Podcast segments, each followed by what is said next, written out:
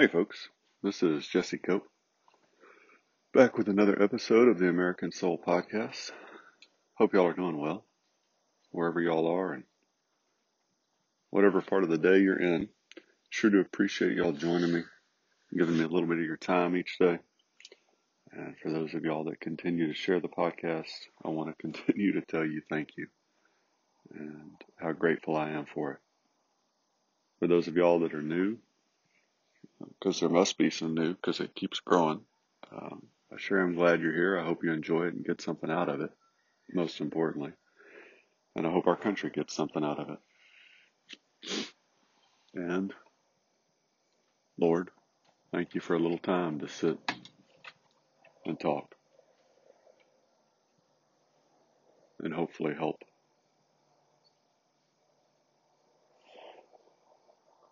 Not much today. Haven't had a chance to go out in the garden last couple days. No rain really that I know of yesterday. Gonna sit on the porch a little bit. Have two puppy dogs who decided to bark at everything over the night. No kitty cat this morning.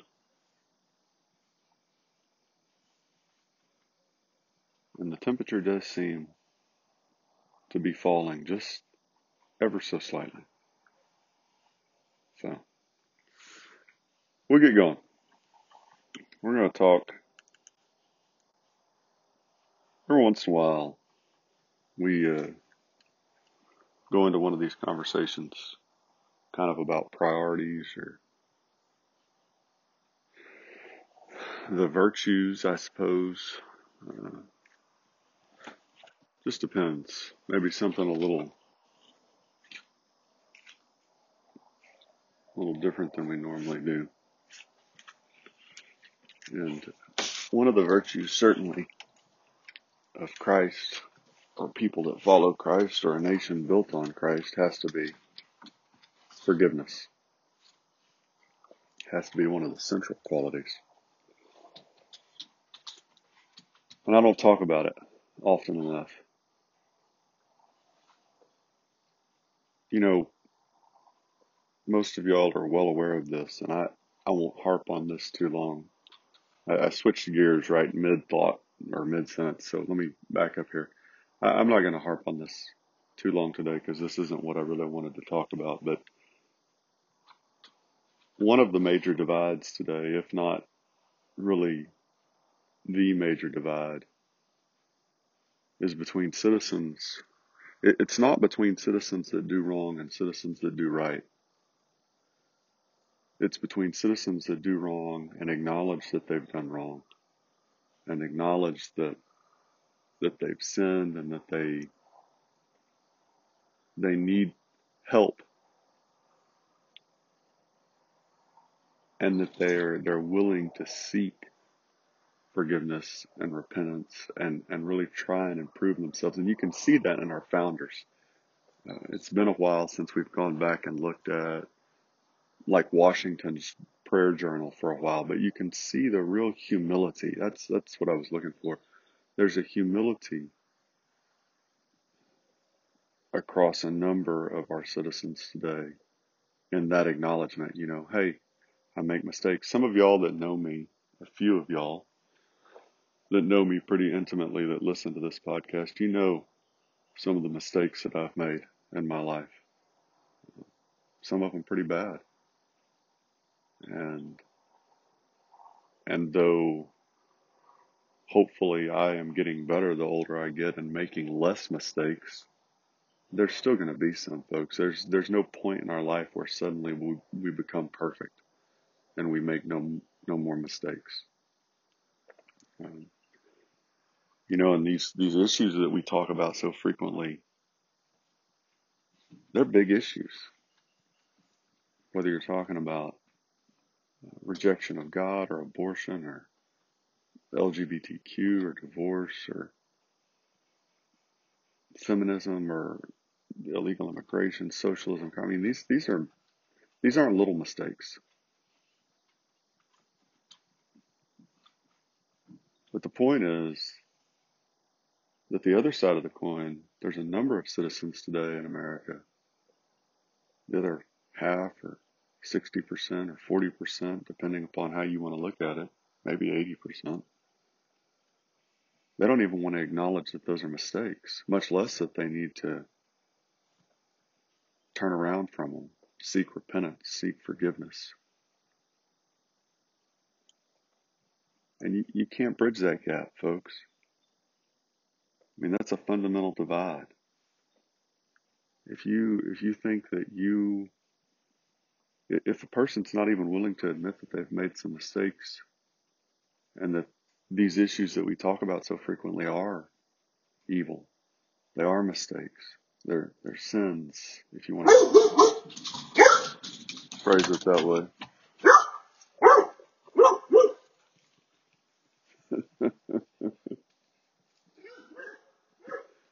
You know, normally I probably would stop and re-record over that. but I think I think I'm gonna leave it and hopefully you didn't have like a cup of coffee or something halfway to your mouth. Because I at least would have just spilled it all over myself. oh, and I'm sorry in advance if you do. Please forgive me. There, there's something. I apologize. I'm leaving it because I hope that it makes some of you chuckle because those dogs, they do it constantly. We'll be sitting on this porch, my father and I, or my wife and I, or we'll be sitting by a fire, and they will just out of nowhere do that nonsense. And it makes you so mad you just grit your teeth that your heart rate's somewhere, you know, 12 feet above your head. Oh, Lord help. anyway. The point is, folks, that that divide where you will acknowledge sin and where you won't, that's irreconcilable. But let's get back. I got way off track. And so this, what I wanted to talk about today is, if you get down, folks, I, I really wanted to try and be a little bit encouraging today. Whether it's mistakes in your own life from history or a mistake that you're making right now or a mistake that you've made recently, that's okay. Uh, it doesn't mean, I mean, even if I was standing right there beside you, I, I can't help you avoid the consequences because I think that's one mistake Christians today often make is, is we get confused between eternal forgiveness, mercy, and grace and temporal, earthly. You know, Jesus Christ is going to, his sacrifice, him dying on the cross, that saved us from eternal damnation. And there's nothing we can do to earn that. There's no possible way we can carry that cross on our own. We've got to have him. Which is which is refreshing because that also means there's nothing that we can do. There's there's no sin that's so bad, folks. Now, for those of y'all that are really adept at the Bible, I'm not. There is the one unforgivable sin that Jesus mentions. But there's no sin that we can commit. And that, for those of y'all, if you don't know, that's just blatant rejection of the Holy Spirit, blasphemy of the Holy Spirit. But outside of that, and I, I feel like you really have to want to do that. Meaning, you have to really work and try at that. Uh, maybe your whole life, you know, maybe that's the point is that that that's something that you have to carry through your whole life. I don't know. You'd have to talk to a theologian. But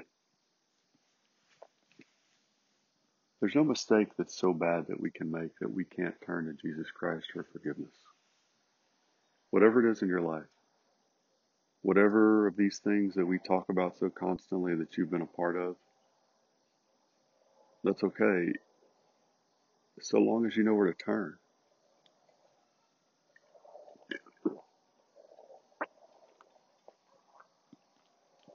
Our founders knew this. I read something just last night. Um, a lady that I follow pretty frequently online, and uh, she posts some pretty good stuff. She's been extremely supportive throughout this podcast. And she posted something last night, and she said, talking about turning to the faith of our fathers. And we need to. So I really, I'm, I'm going to read some quotes here. Not very many. This probably won't be a long podcast, but I wanted to make sure that if you're in the middle of something, folks, or if there's something in your history that's gnawing at you,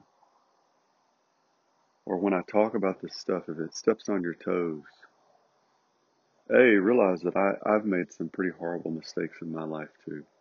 So this is coming from a point of experience. That's one of the reasons I talk about this stuff. B, it's okay.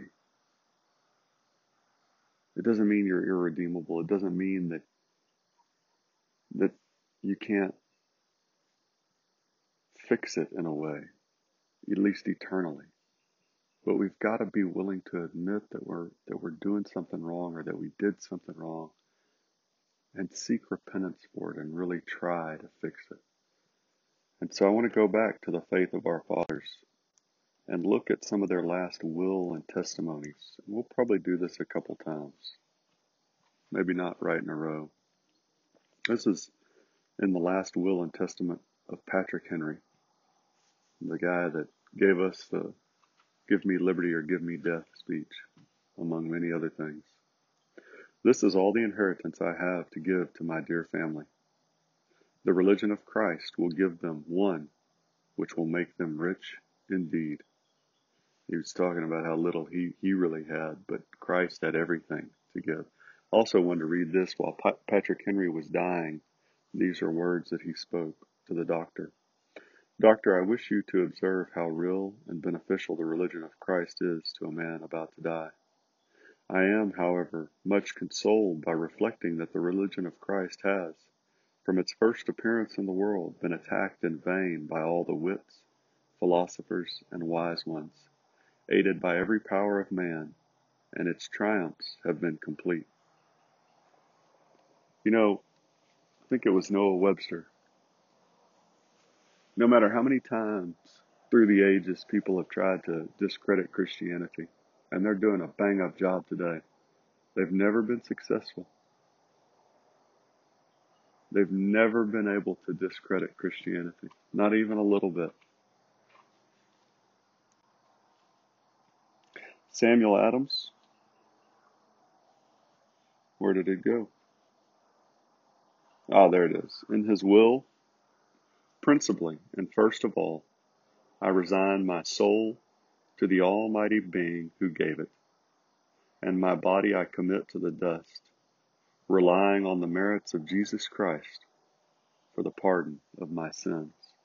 You'll see this again and again, folks. Our founders turned to Christ, put their trust in Christ, and this was their last will and testimony, right? And and that's where they turned. It's pretty comforting if you let it be. John Jay, first Supreme Court Chief Justice, often referred to as one of our three central figures in the Revolution, in his last will and testament wrote, Unto him who is the author and giver of all good, I render sincere and humble thanks for his merciful and unmerited blessings, and especially for our redemption and salvation by his beloved Son.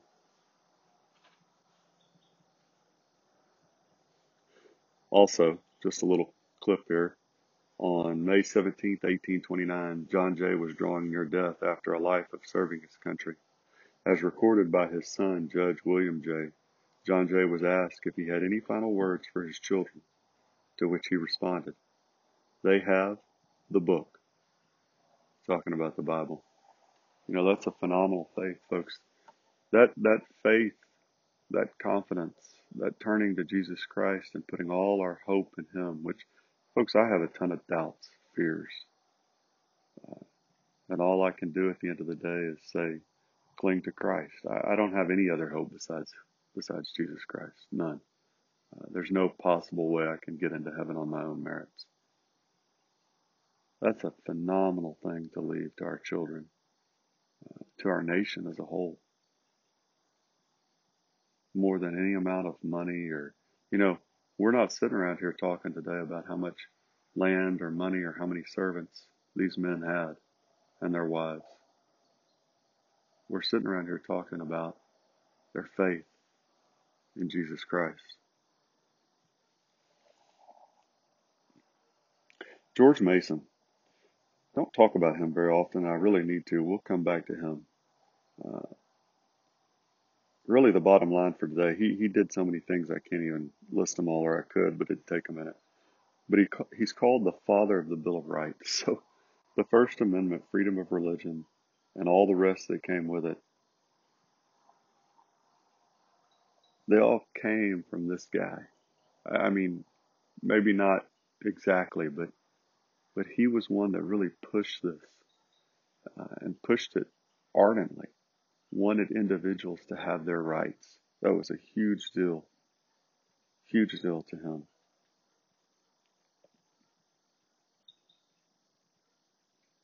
This was his last will and testament.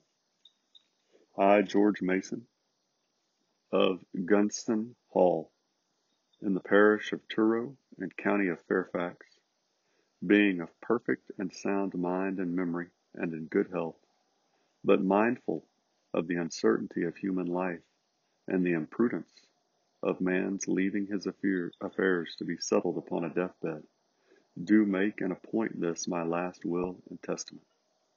My soul I resign into the hands of Almighty Creator, whose tender mercies are over all his works, who hateth nothing that he hath made, and to the justice and wisdom of those of whose dispensation I willingly and cheerfully submit, humbly hoping from his unbounded mercy and benevolence, through the merits of my blessed Savior, a remission of my sins.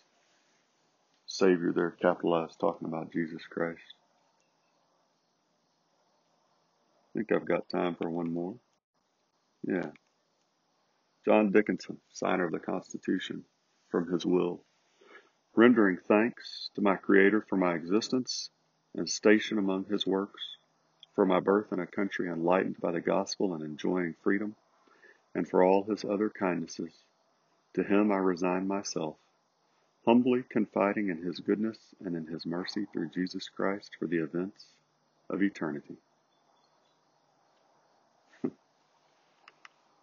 So, let me just leave you with this, folks. The hard part that we have to acknowledge is, is you can't reconcile between two groups of people, one that acknowledge this truth that we're a Christian nation, that we sin, and that we need Jesus Christ for the forgiveness of our sins, or at least acknowledge the principles of Christ and that we make mistakes and we've got to try and, and turn away from that. And a people that refuse to even acknowledge that mistakes are mistakes or sins are sins. Two, we all make mistakes. Some of them are horrible. That's okay. You're not alone out there. You're not the only imperfect person. You're not the most horrible, evil person in the entire world. And there's never been anybody as bad as you. None of that is true. And there's a place you can turn, just like our founders, the faith of our founders, the faith of our fathers, in their wills and testaments that we just read through. There's a place to turn. There's a place they all turned, almost universally. And we need to remember that and quit listening to the lie that that's not true. They turned to Jesus Christ. That's the, that was their hope. Again and again and again, you hear it. Samuel Adams, Patrick Henry, John Dickinson, others, George Mason. So, you're not alone. There's a place to turn.